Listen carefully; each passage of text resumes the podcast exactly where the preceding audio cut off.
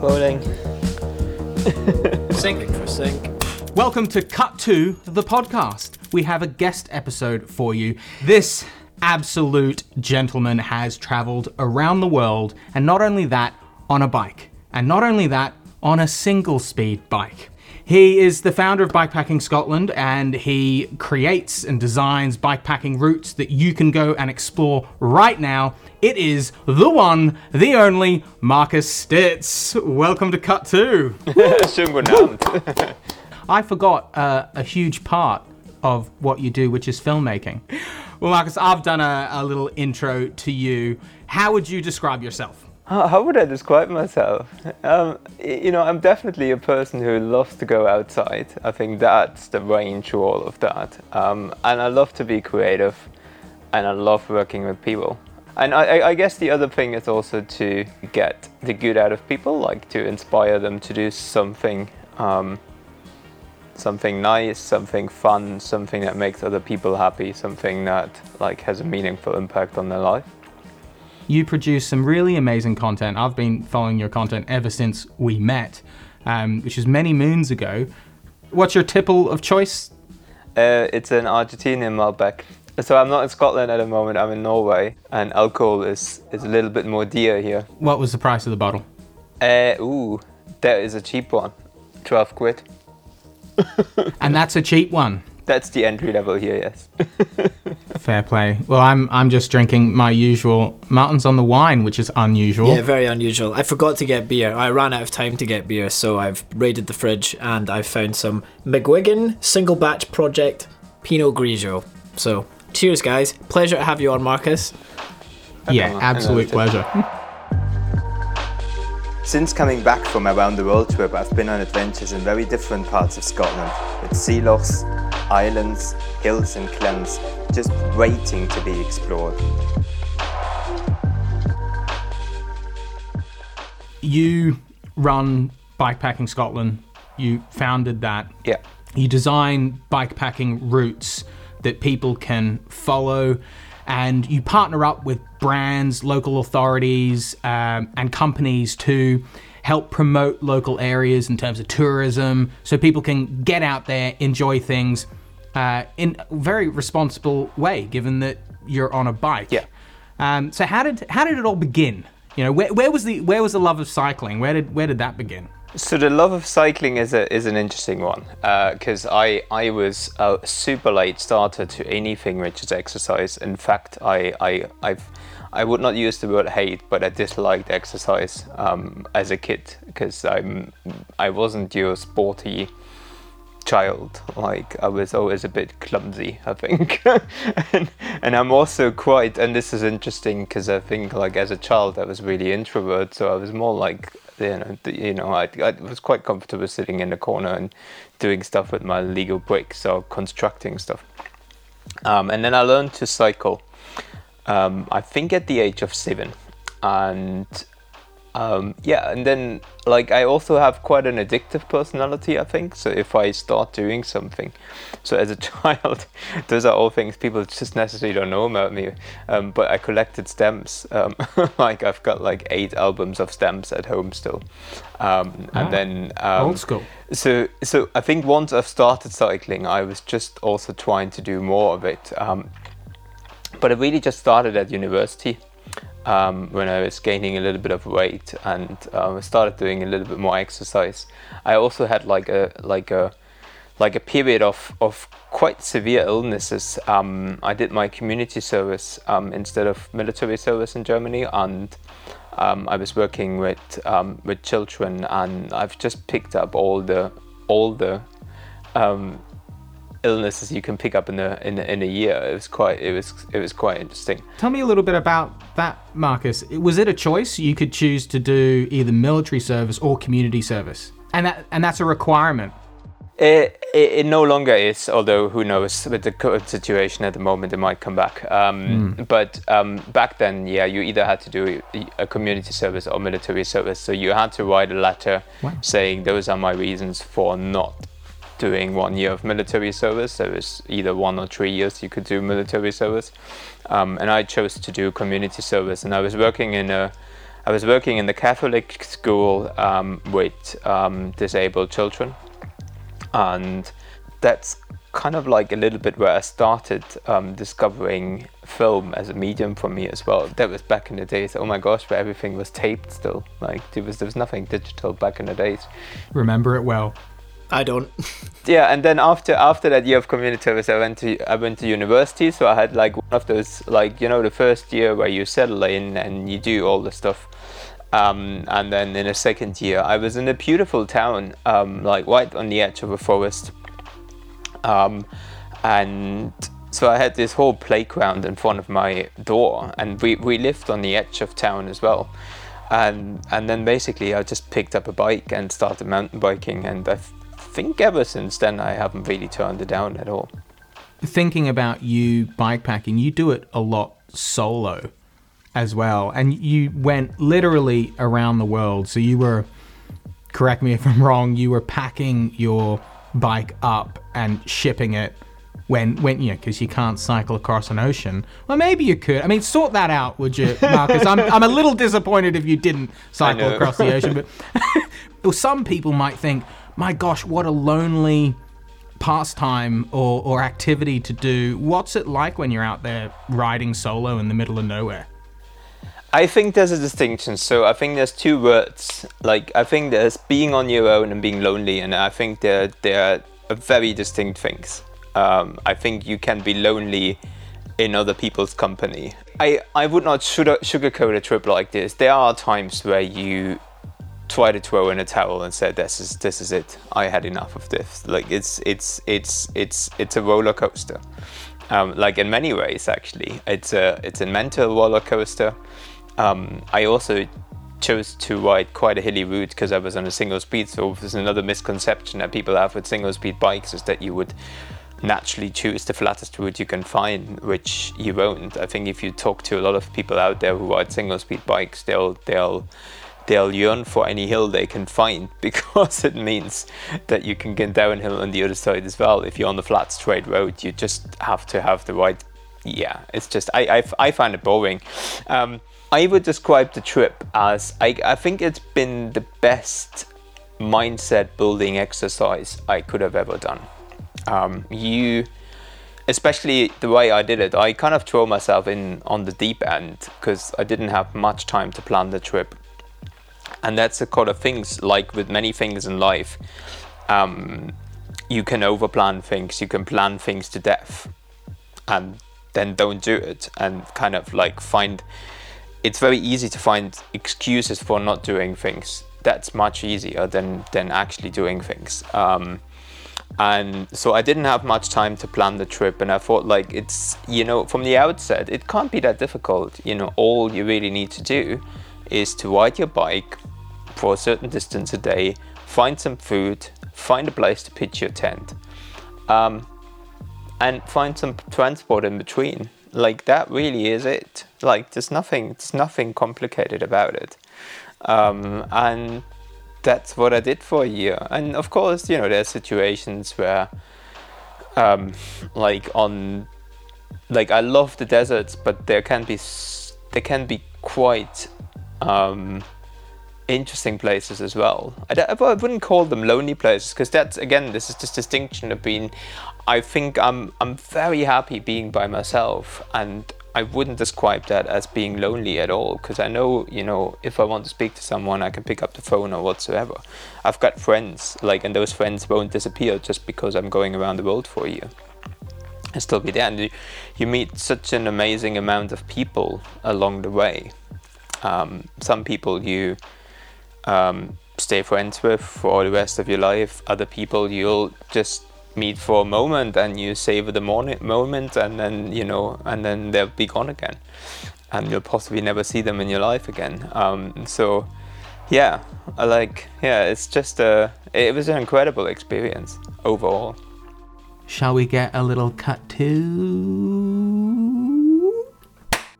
I'm really interested to hear about your mental endurance throughout that trip. Like, you've said, you know, there were multiple times where you were going to throw in the towel, but, like, what was that thing that just kept you going for as long as you did as well? Like, a year cycling, which is a long time.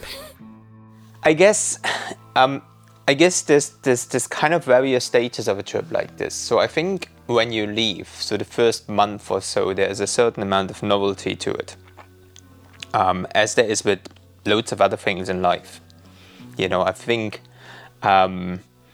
so it's the novelty at the beginning that and I was also, I mean, I was naturally curious about the fact whether or not it could be done to cycle a one-speed bike around the world. Like, I hadn't heard of anyone who's done that. So I think in a certain sense that was kind of the overarching thing throughout the trip, where you kind of, it wasn't to prove anything. I was just simply out of curiosity, is this possible or isn't it possible? I've had a couple of conversations this week in the lead up to you joining us on Cut 2. Why wouldn't you, as a cyclist, why wouldn't you choose a single speed? I think it's like, yeah, you know, it's, but this is, I think this is, there's a whole thing where our society is heading.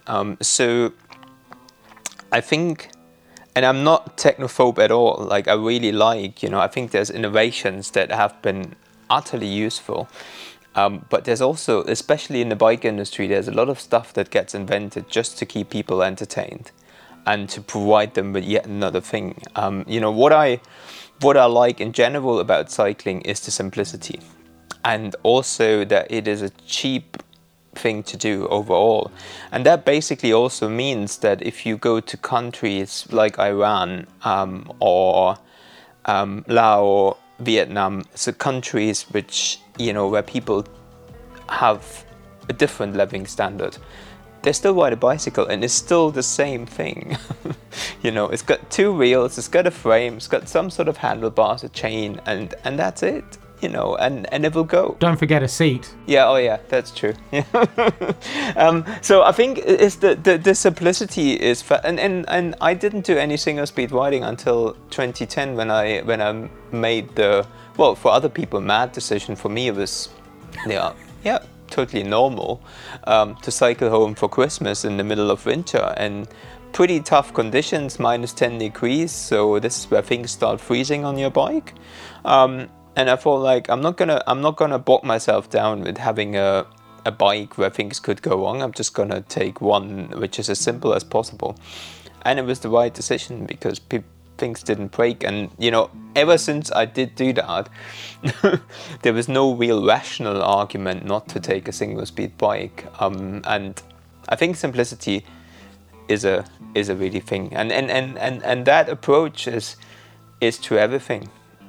You can make things overly complicated. You can take that across all walks of life, or you can deal things in kind of saying, look, let's make it simple. Let's make it the way that everybody understands it. If you make things complicated for the sake of then not doing it, that's tricky. You know, I'm also not saying that you should do everything in the simplest way possible. I think there needs to be an element of challenge in there as well. But there's certain processes that don't need to be more complicated than possible. And certainly riding a bike is one of them. Not only are you a cyclist, but you are also a content creator and an influencer. You have a huge following in the cycling community, yeah. And a large part of that is just because you've documented your journey around the world and everything else that you've been doing on the side. So I guess when did you start using both of these elements? When did you start combining content creation with your cycling? I think kind of in a way before my trip around the world, because I was always interested in medium. And when I worked with Finn, so when we met, I was head of marketing at Scottish Swimming. And I started there in 2012. And, you know, one of the first things I was trying to introduce was live streaming at the events.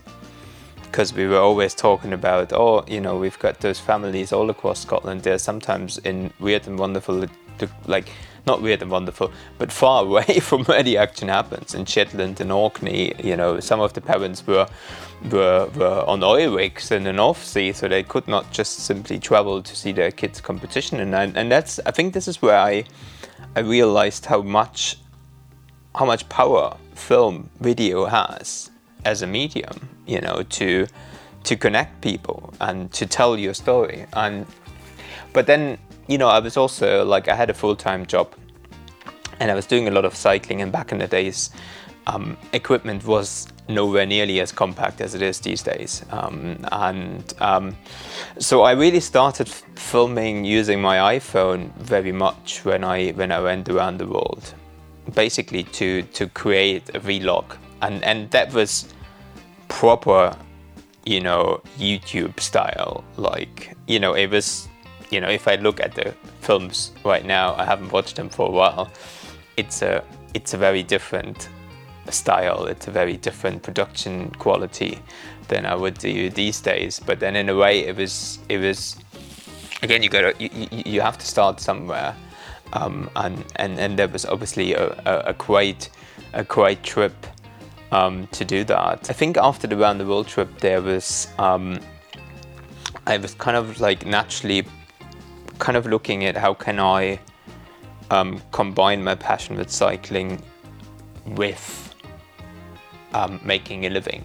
I was basically using my around the world trip and having worked in marketing and being a DJ for a long time, so music's a really important element in what I'm doing, combining the three things together, and it started from there. I did some stuff in 2017, so I worked with Finn and you actually on the River Raid, and then I did a few films myself. And I think the thing that really kicked it off again was doing No Stone Unturned, which was a self-filmed documentary about cycling the Silk Road in Kyrgyzstan. And that was the first film that really got an audience out there. And it was solely filmed on an iPhone. So no drones, you know. I had an Osmo Pocket with me as well, but managed to fall into a river on day one, and that rendered that useless. Yeah, it's too complicated a piece of equipment, you know. Yeah, there was such a stupid accident. No, it wasn't an accident. I was just falling in a freshwater river, but I had all my electronics in the pockets. But this is like, you learn, you know. There's stuff. This is just, you know, you make experiences. And you know, once you've made them, you try not to do them again. And I think that's. But then again, this comes back to cycling, and that question you asked. You know, how do you deal with pressure, and why don't you throw the towel in? It's a question of experience, because the more experience you have, the more situations you can reference to your own personal experience. So if you start from a very, you know, at the beginning you start off and you're possibly very much heavily influenced by other people's experiences. And the more you progress, you know, I've been sitting on my bike now for 15 years doing what I'm doing. And I did a fair share of filmmaking in that time as well. So I can now reference situations back to my own experience, and I think this is much more powerful. And there are many moments where you kind of go like, right, I've done it at some stage in my life. I pushed my bike over a boogie path and it was fine. I arrived at the end. There's no need to stress about this. It's the same with filmmaking. You know, I think when I started, I remember when I did the film in Kyrgyzstan, you know, I was commissioned to do a film, and I was just like, what happens if I screw this up? You know, what am I gonna do? And then I thought, like, you know, those people said they want the documentary from you because they, you know, for whatever shape or form, they believe in what you're doing, and so just go out there and do it, and, you know, try to do a good job. And eventually, yeah, it came together pretty well in the end. In terms of footwear, what are the proper cycling, you know, the ones that clip in, what are they called? Well, cycling shoes. Cycling shoes. I didn't want to assume. Are you always wearing those as you're doing these long, you know, in Kyrgyzstan, for example? Pretty much. Yeah, pretty much. Except if I ride in snow, because then they can be a pain in the neck. So can I paint a picture for everyone that watches your content? Every time you see a shot of Marcus cycling into the distance, you're needing to either cycle or run back, collect that camera. Exactly. and then go back. So literally you might be traveling around the world or across the country, but you're actually doing multiple laps. It's an incredible feat. Yeah. It's it can be, and you know, it gets really interesting. So if I'm documenting a route, for example, so the process is basically, there's like, you start from scratch in most of the cases. You do some test research and then you plot something on the computer, and then you have that GPX file with the route, and you put it on your GPS on the bike. In most cases, test riding those routes, and then often the filmmaking is part of that process. So in an ideal world, you just test ride it, and then you have this clean file, and then you can work with it. Like if you're doing the filming at the same time, you won't have that because you're going back and forth. So you have to then go back into the file and clean the whole file up as well, because you obviously don't want to tell people, no, you don't have to cycle 5 times this bit. I remember there's one shot in the Kyrgyzstan film, like 5 seconds of film, and it took like 45 minutes to record that, because I didn't have a drone. So the reason why I didn't take a drone to Kyrgyzstan, because it was just too much to log around, and I wouldn't have had like any power in the mountains to recharge it. So I would have possibly had like 2, 3, 4 battery loads, and then you'll just holy shit, what happened here? Oh dear, I think I screwed that bit up. That's all right. What's the deal? Is there maybe like a recording limit on the A7S3? That's the other thing. You record so much stuff that you don't need in the end. You know, this is like, it's something to be mindful of. That the sheer quantity of footage. There's always a little bit of imperfection in there as well, because you obviously, like, if you shoot other people, you can frame things much better. There's always an element of surprise when you do it this way, and often some things turn out to be actually much better than you imagined them to be, and sometimes you just bin it. We should probably move on, because there's lots of interesting stuff to come. Should we have a little cut to Marcus? Oh, fill up your drink first. Let's prioritize. Cut to your first cycling adventure that you were filming, that you got paid for, or at least brought in some revenue from. Tell us about that. How did it come about? How did you make it happen? I think the first proper paid job was with the Scottish Youth Hostels Association, actually. I guess with all people who start out at the beginning, it's really tough to do that, because I think you got no idea really what day rates are, you know, because that's about, like, in the end of the day, I'm running a business, and you know, running a business comes with loads of exciting stuff, but it also comes with a lot of costs and time. Like, I think time is the most important thing, which if you start on that journey, you can't really calculate that properly, because you've got no experience how long it takes to do your books and, you know, to acquire stuff. So I wonder how that came about, actually. It was basically, I think I was talking to the marketing manager of the Scottish Youth Hostels Association, and they wanted to have a route that combined 4 hostels in the west of Scotland together: Port Charlotte, Oban, what else? Tobermory, and another one. Gosh, well remembered to remember 3 after all that time. I think the important bit is possibly to know as well. So when I was coming back from the round the world trip, so I was working not 9 to 5, but I had like a proper, like what people call a proper job. So I was paid a salary, but on the flip side, I also wasn't allowed to take any freelance work with that salary. So I couldn't have made what I'm doing right now work at all.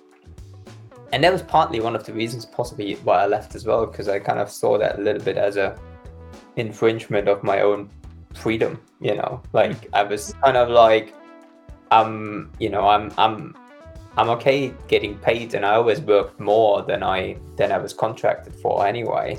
But when I came back from the round the world trip, I basically had a choice. It's like, are you going to go back to the same old, or are you trying to set something else up yourself? which is going to be scary and it's going to be a lot of unknowns in there. But financially, I had a little bit of a back still. So, you know, I had basically given myself a budget for 12 months of cycling, plus another 5 months afterwards where I could figure out what I want to do. And I think that's a really good decision because I wasn't plunging into having to accept just any job when I came back from the round the world trip, because it takes a lot of time to kind of reconnect back to the real world. And then I did the thing of flipping back to same old happens, very, very human thing. We do that so many times. I found myself in job interviews for full-time positions, and I was like, hold on, Marcus, this is not what you want to do. This is not you, you know, do something else. Don't be scared by it. You've just cycled around the world. Like, this is a thing that most people don't achieve in their life. So, you know, there's no point in being scared about something. So I then kind of like got a part-time contract working for the Borders Book Festival. So I knew I could pay my rent for the month. And everything else was basically a bonus in my head. And then I was looking for paid work, doing what I really wanted to do. And there was it was called SYHA back then. It's called Hostling Scotland these days. And I think we're talking about confidence and we're talking about things. So I think I'm pretty sure you guys agree with that. You really have to believe in what you're doing, because otherwise you'll be dropping off with that, like, you know, and yeah, financially it's going to be tricky sometimes, you know, especially of like finding your day rate and understanding how much your work is worth, because in the end of the day, that's what it's about. That takes a while. That doesn't happen overnight, you know. But within all of that, you know, you need to have the confidence of what you're doing is actually the right thing, because if you don't have that confidence, that comes across to clients as well. When we filmed the Viva 8, there was the first project where I said, I'm going to design a route in the Scottish borders, document that with a film and see if that model works. And that model worked. You know, I had the confidence of doing it. The film has been watched, I don't know, I'm not sure, I haven't had a look at YouTube, but enough times to make it work. And there was some nice media coverage on the back of that as well. And that's exactly what I had planned to do with it. And then it's just a matter of, once you've done it successfully once, then look at the stuff that worked and the stuff that didn't work, make the stuff that didn't work better for the next project, and the stuff that worked also make it better, because it can always be better. And then do it again. And I think this is kind of like the thing. And I mean, the whole thing I'm doing is based on, in many cases, knowing the right people and approaching them at the right time. That's, you know, like, I think if you sum up business, that's kind of what it is. And I think this is a craft you learn with experience. Yeah. No one's going to tell you how to do that. And I think what I did with Bikepacking Scotland was very brave. For me, and I've done some brave stuff. I remember when I started, so I wanted to do this. And like after the River Race, I really thought like there's a niche for this. It is always going to be a niche thing. And what I'm doing is niche, and I'm actually quite proud doing something that is niche, because it's actually much more difficult to do that, but at the same time also much more rewarding. And I remember I went to various organizations beforehand, and they were all like, "Oh, bikepacking, nice. Good luck." Yeah, this is the kind of thing. And look at bikepacking now. Look at gravel riding.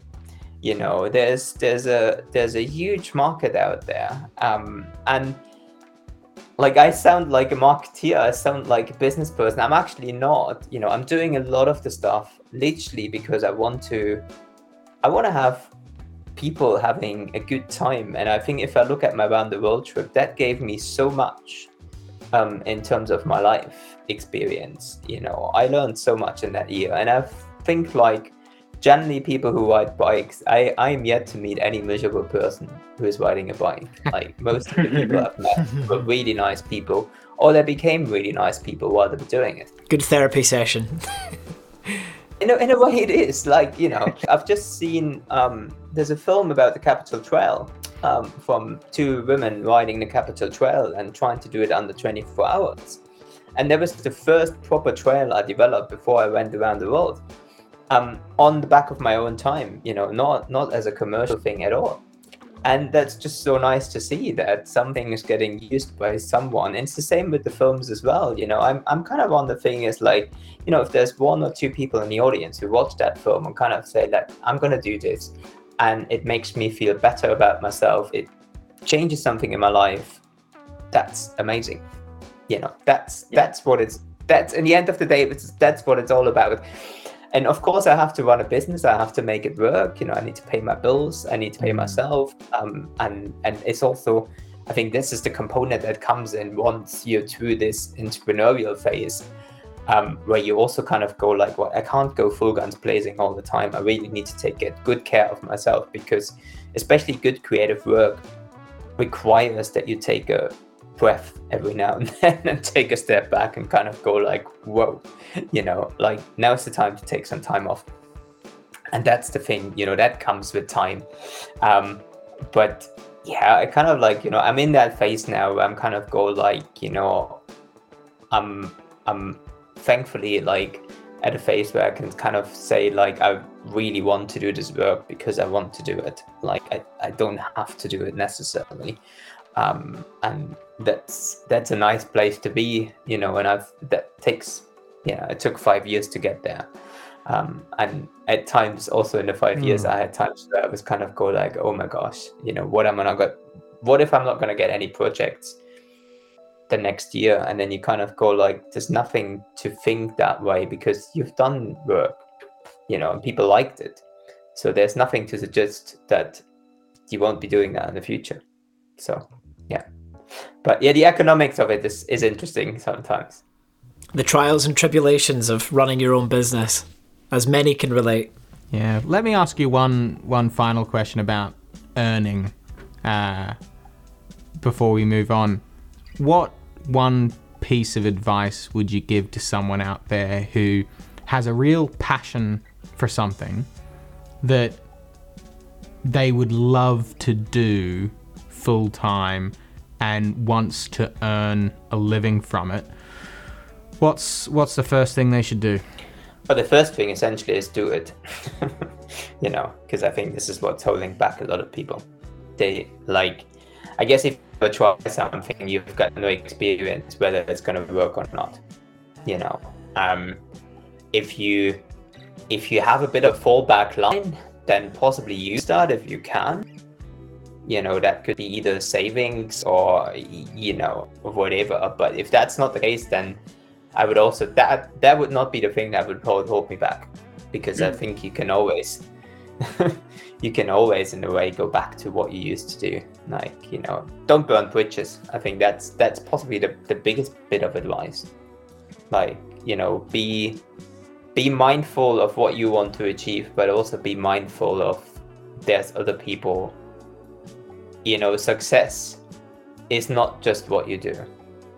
Like, it's how you do it and how you make it, you know, how do you, because you can only achieve so much by yourself. You'll, at some stage in the process, you need a team.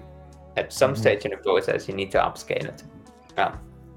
And that always involves people, and people remember. So, you know, kind of just be a nice person. And I think for me, and this is kind of also, that's coming back to setting the right price and whatever, think about value, you know. Don't think about like, cut the term money or any of this like out of your vocabulary.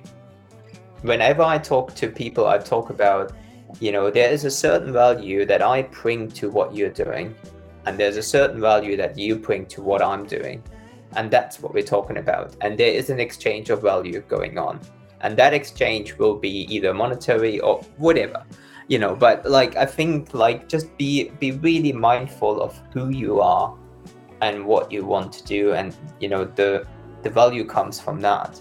And if you've got that sorted as the first step, and I think the things will fall in place afterwards. Well said, Marcus. Let's drink to that. That is a great advice. Cracking bit of advice. Slonjavar. And I think that's a cut two moment. Shall we? Cut two. Okay, did we want to stop and start? Just check the camera's recording. Oh, holy shit, what happened here? Oh, fuck. Interesting, this next section we've actually dived into a little bit, which is about living, day-to-day living as someone who is trying to make their craft work day-to-day. And you've spoken a bit about living, but this work-life balance is an interesting one for you, because indeed your work is very much a passion. Talk to us about, the work-life balance question. How do you make that work yourself? That is a good question. I think I'm in the process of trying to master that and haven't quite reached it. So I think one thing that had a huge impact on managing that properly was getting a proper desk space. And I think that made a huge difference, because that basically, it's got the social componentry.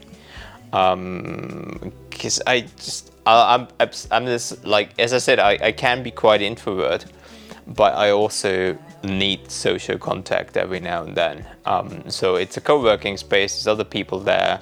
Other photographers, videographers, all sorts of people.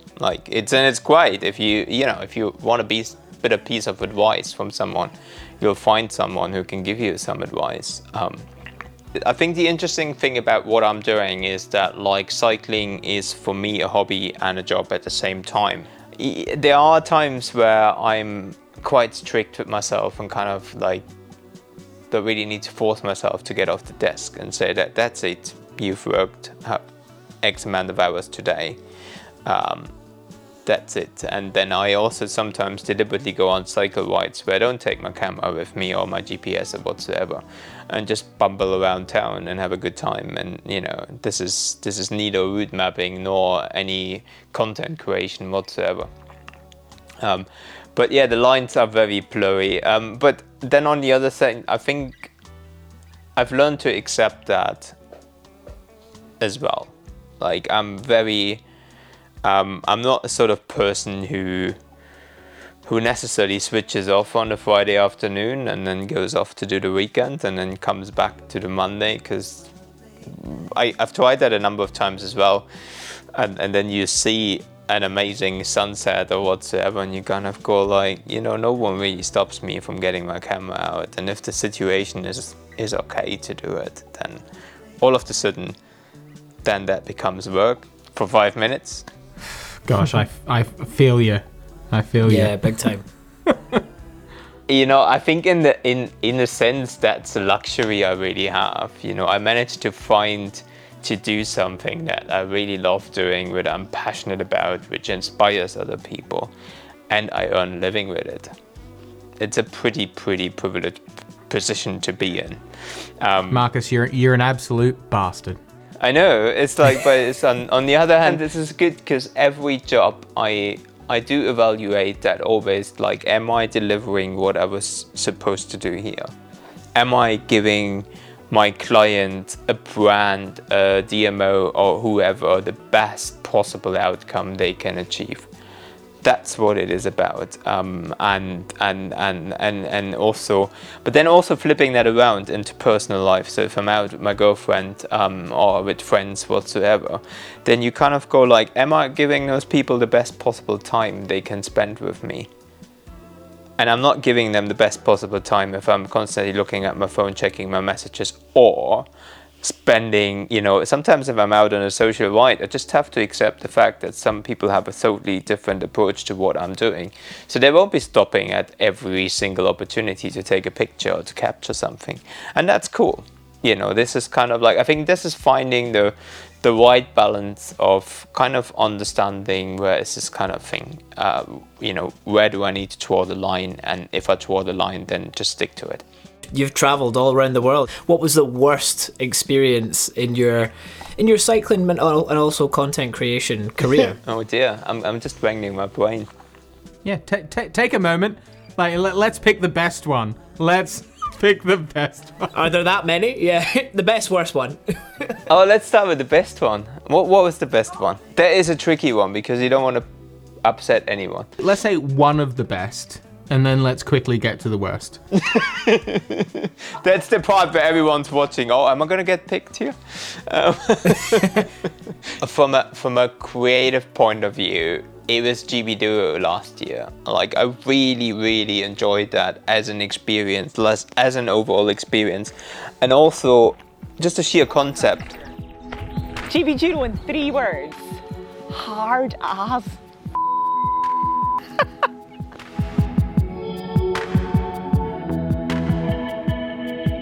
If I could capture in a sentence, like, the way I felt about it on the finish is, I left it all out there.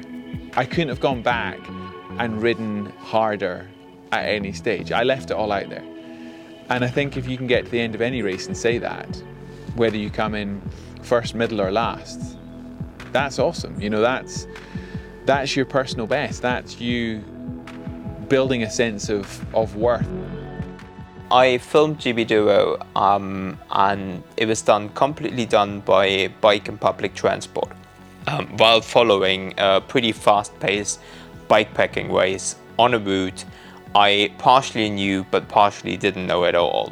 So a bad experience of the good experience was actually sitting on the train on the first day after having missed. So I was documenting Mark Beaumont's journey but also the other riders in the field as well.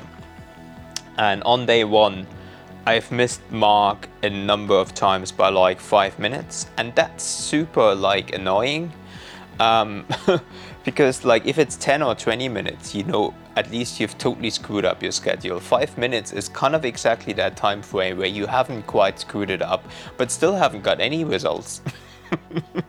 So basically I spent the whole day cycling around and taking various trains but getting very little footage. I mean, the amount of footage I've used in the Orwell documentary is minimal from day one because it just wasn't the right stuff, you know, and it was very annoying. But on the other hand, like at the end, it was such an amazing experience because it was something that hadn't, like, to my knowledge, that hadn't been done beforehand, and it was in a sense it was a bit like the round the world trip. It was a bit bonkers, and it was kind of like, so people were like, so why are you not just driving around and follow people that way like everyone else would do? And I was like, because I generally believe in that wasn't the right approach to document the race, and in the end of the day, the approach I took delivered what I wanted to do as a film, and that's all that matters.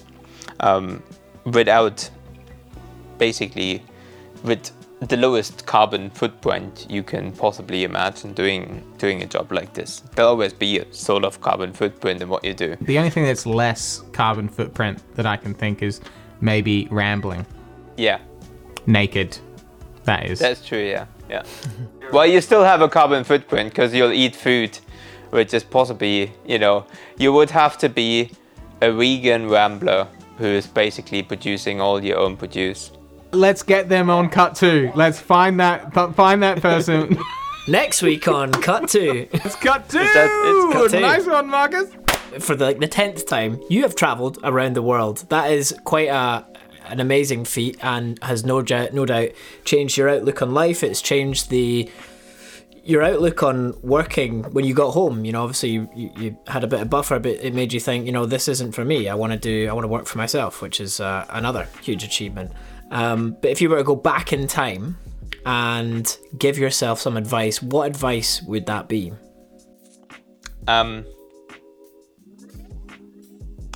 It's a good question. I think being a little bit more mindful about what you're doing, what your actions have on other people, because I think this is possibly a thing I'm considering now, but I haven't really considered that, you know, as the younger self.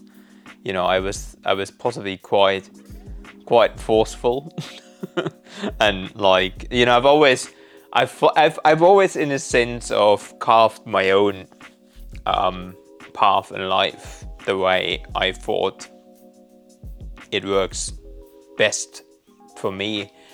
Like if I would have to go back 20 years and kind of start again, possibly, I think the bit of advice I would possibly give myself is just to kind of, could have potentially started that self-employed journey much earlier.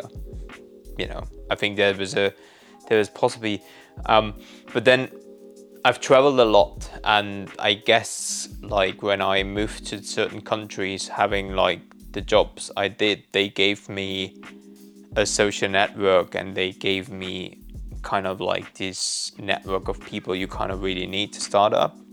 So in a sense, it made total sense to do it this way. Like I've always managed to hopefully find at least the point where I said like, this is it, this is a new chapter.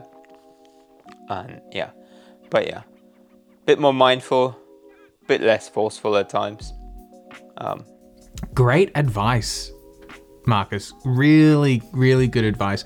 Interestingly, to give a comparison, I often reflect the opposite, which is maybe I should have found a company that I was like, oh shit, that's an awesome company. I love what they're doing. I'm going to get a job there and learn as much as I can, as quickly as I can, and then do that.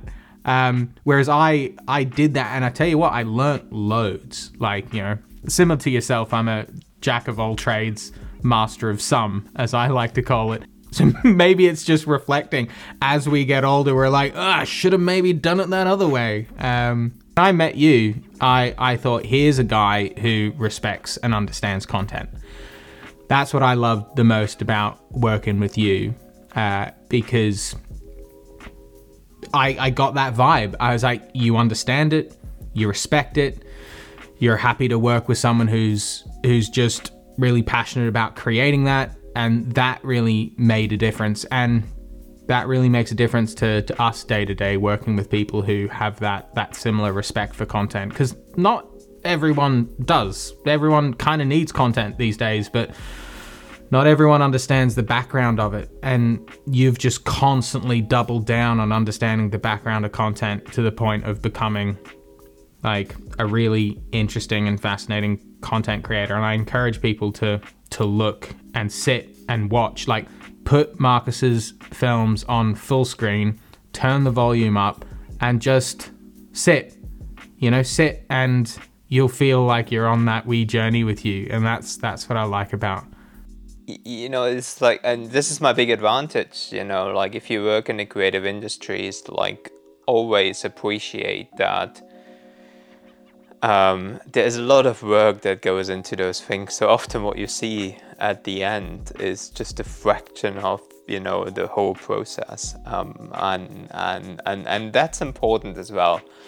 But it's also the same, you know, I think that is the same with everything else. You know, you'll find some amazing carpenters, some amazing bricklayers, you know, everyone who's got a passion in what they're doing, and like is really kind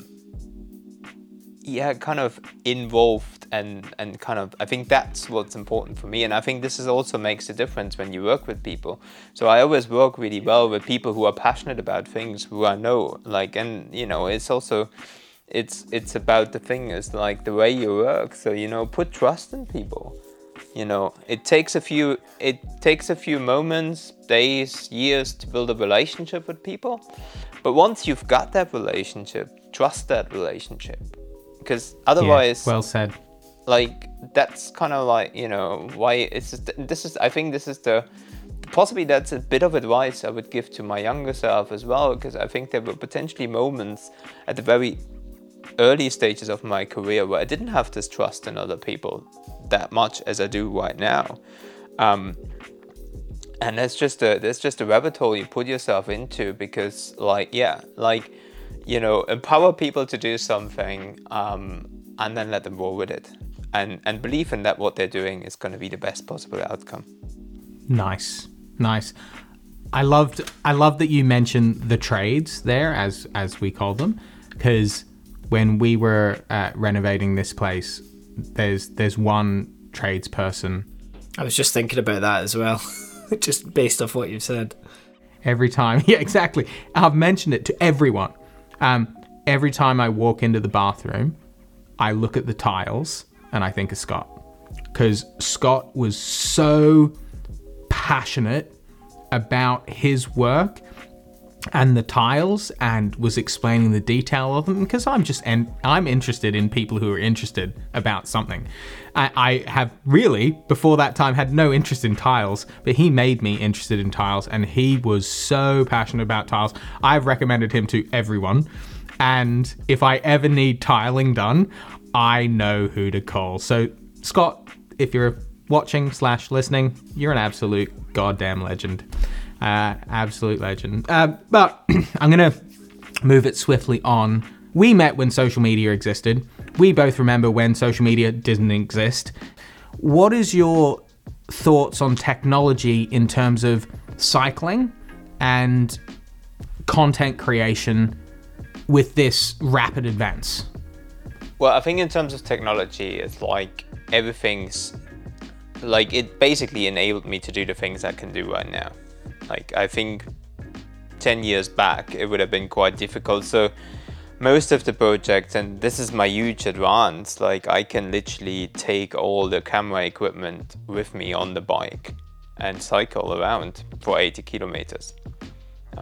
So it's a rolling production studio. Like, and nice. It does come with compromises as well, you know, like, but I think in like, on the larger scale of things, I can produce high quality content with very lightweight equipment. Like I think the thing that technology will never replace is having a good, creative direction, like storytelling, you know, having storytelling, having an eye for what, because I think that's the craft. Like cameras, like any camera equipment you get these days, if you know how to use it, it will produce super, super good quality. Like, it's really difficult to screw it up. But you can, with the best camera in the world, if your composition isn't right, if your lighting isn't right, then it's, you know, that's the thing that technology can never replace. When I was working as a DJ, like I'm pretty sure you get all sorts of bits. Like, I haven't DJed for 12 years now, so I'm kind of like in the dark ages of vinyl. The thing you can't replace, and you will never be able to replace, is which song fits in which situation. And this is about reading the room, and this stuff, it's about making a good film. You know, you kind of really have to think what works best on screen, and that is not necessarily what looks best in real world. You know, this is the kind of thing. I think my take on technology in cycling is a slightly different one, because I do think there's some technologies in cycling. Like, I'm a big fan of e-bikes, for example, for the sake of getting more people into cycling, and I think it's an absolute godsend to people who, you know, who like couldn't make it up a hill beforehand. We just simply didn't have the strength or whatever, and they can now sit on an e-bike and cycle up a hill, and that's amazing. But I think the cycling industry has also demonstrated that sometimes there were things invented just for the sake of inventing something, and no one really needed it. Yeah, it's a gadget, right? Like, and so the whole gadgety thing, like, that's like, I think, and again, I'm quite careful mincing my words right now, because I do know people who sit on their bike because they can record their ride on Strava, or they can sit on a turbo trainer and ride on Swift. None of that remotely interests me at all. I must say, like, I've spent a bit of time on a turbo trainer, and I thought it's the most boring thing I could do in the world. Like, literally, no. Is that similar to a Peloton type? Pretty much, yeah. And like, for training purposes, I should do it much more often, because you'll just, yeah. Like, if you look at the time spent on it and what you get out of it, it's brilliant, you know. think I had the most enjoyable rides on my 1970s single speed with skinny tires on the most unsuitable terrain for this bike. You know, like times where you get shit scared going down a hill because you've got windbreaks that don't really break. And you kind of go like, holy, oh dear, you know, something's gonna happen here, but it doesn't happen because you also kind of got this yeah, kind of reassurance, you know, I've cycled to many places and I can pull this off. Quiet confidence is what Mark calls it, a good friend of mine, and I think this is a good thing. So, you know, technology and camera thing, amazing, but you still need to use. You still need to know how to use them. Like a film doesn't produce itself just because you've got a great camera. You know. Marcus, thanks for saying that. I deliver a lot of training to people who aren't content creators but handle content, and that's what I say all the time. I'm like, I'm going to teach you the craft, and then you can pick up any piece of equipment you want. Editing is the same. You know, it doesn't matter what you're editing on. It's the craft of editing. Once you understand how pieces fall together, well, they don't fall together, but you know what I mean?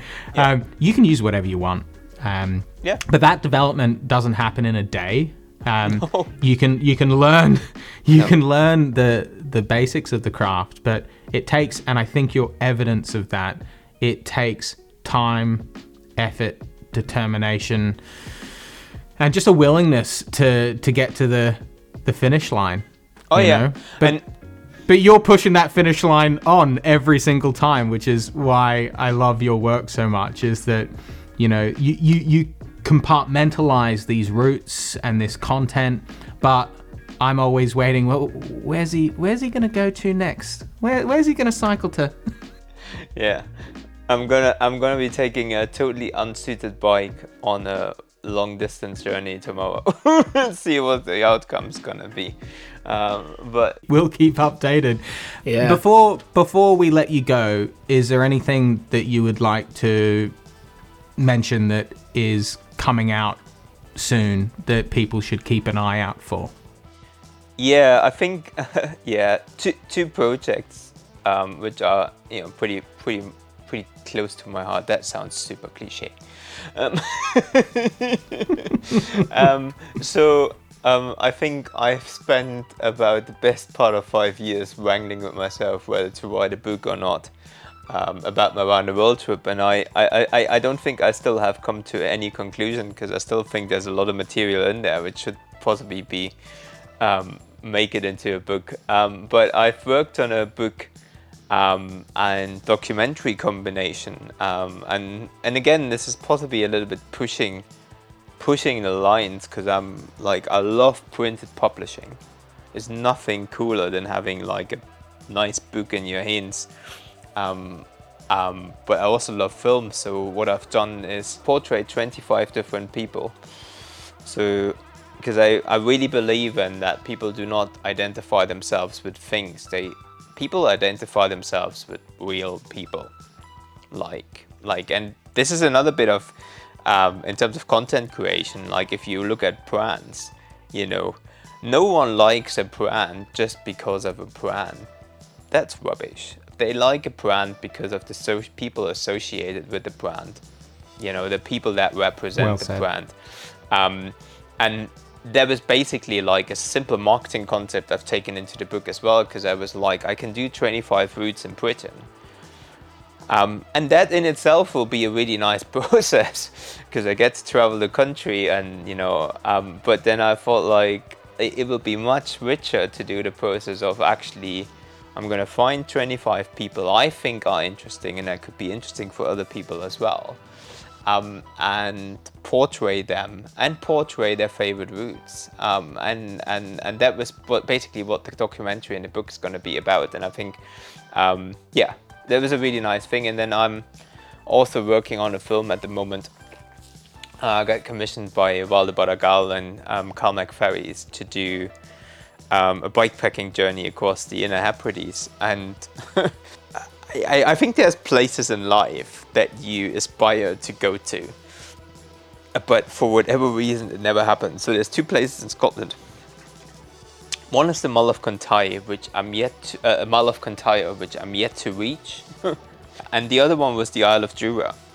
And Jura is, I think it's so I eventually made it there. So that's the documentary I'm working on at the moment. It was a mind-blowing experience because it's such a, Jura is such a unique place, and I think Jura kind of like sums up a little bit of my life in an island. So there's Jura is a place where the KLF burned £1 million overnight in a boat shed, and the KLF is the band that influenced my music preferences when I was a DJ. Like, I don't think there's another band that had such a massive impact on my, and so my brother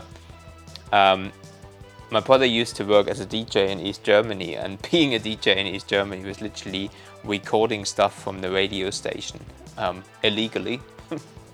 So this is pre the wall coming down, yeah. Is that what you mean? Yeah. And then in the 90s, so when, and all of this is like sadly really topical at the moment again, I think, which was going on in the world at the moment, I think. But I remember, so when the wall came down, he, like, the first thing he bought was a CD player, and he bought the White Room from the KLF, which is, I think it's, yeah, it's available again, because, but basically the KLF produced a record, made a lot of money. So talking about passion and believing in what you're doing, I think the KLF is the best real life example you can ever find. They wrote a book, how to record the #1 single. They did it. Became insanely successful. And then they thought, like, hold on, we don't need all of this cash. And burned it in a boat shed in Jura. Again, in itself, quite questionable. You could have possibly been... I've never heard that. Neither have I. That's crazy. After it had been done, and about a year or so later... There was a, we had this film, we actually filmed the whole thing, all however long it took.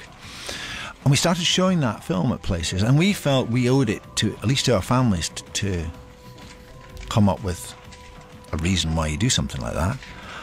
And when we showed the film, when we went out with it, all people wanted to know was, did you really do it? You know, well, it could be fake, or this, you know, come with all these things. And we realised it didn't matter how much we said or attempted to prove that this was, no, this is for real. This is. The ones that didn't want to believe would not believe, and the ones that wanted to believe would want to believe. So that happened in 1994, and then Jura is also the island where Orwell wrote 1984, and a book which has, yeah. Marcus, my gosh, you are full of gems. They've got an amazing whiskey distillery as well. So that's more how I know Jura. Yeah, that's, I know. And exactly. There have always been so many good reasons to go to Jura, but for whatever reason, like, you know, I never really made it there. And then I got commissioned for this film project, and I was like, whoa, awesome. This is amazing. I finally get to go to Jura. Marcus, what a perfect way to end the episode. It's been a pleasure. Thank you so much for coming on and providing your time. It's really been awesome. Interestingly, the Riva Raid was one of the early projects that Martin and I collaborated on. Oh yeah. And came about because of you. So this is a nice little full circle over a decade on. I still remember that drone incident. Let's not talk about that. When the drone was flying into the bit of woodland. A brand new drone. We totally thought that drone was lost. For sure. We found it though. Dangling an inch above the water by a tree branch. Dangling. Whew. Well, Marcus, enjoy the rest of your evening. I know you've got a bit more work to get on with. Safe travels back to Scotland. Yeah. All the best. See you in Scotland soon. Take care, Marcus. Bye. See you later, mate. Bye. What a legend, man. What a legend. Like, in such an insight into, you know, a life that not many people can say they've matched. Like, that guy is just full of experience, and a lot of amazing stories as well, and great advice. There was so many great gems in there for creatives, just people in general, about new outlook, about how to look at life in general. Yeah, super inspiring. I would like to make a point though, Martin, because I'm pretty sure this episode has been plagued with more technical issues than any other episode, and I'm pretty sure my camera stopped recording during Marcus's last bit there. So we're on the meat. I'm on meat. You'll be on full quality, but I just want people to realize that I'm still recording the audio separately, and the difference that audio makes compared to vision, and how important quality audio is over quality video. And there'll be a bit in the middle there where we'll have poor quality audio and video. It'll be interesting how this episode comes together. Shit happens, and it's just how you can salvage it sometimes. Yeah. I'm totally pumped.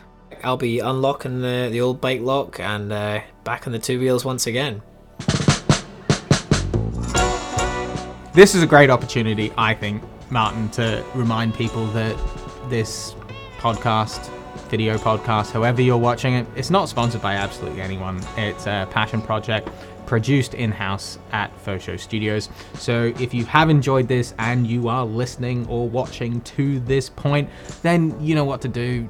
You know, it's all down there. Just follow along, and you know, the best thing you could do is just share it with someone that you think would enjoy this. And if you think someone would be great in terms of guest, get in touch. You know, send them our deets and be like, oh, you should totally go on this podcast. You like a drink. You don't need to drink alcohol. It can be a green tea. I mean, if you fancy it. That's what I'm obviously drinking. I just decant it into...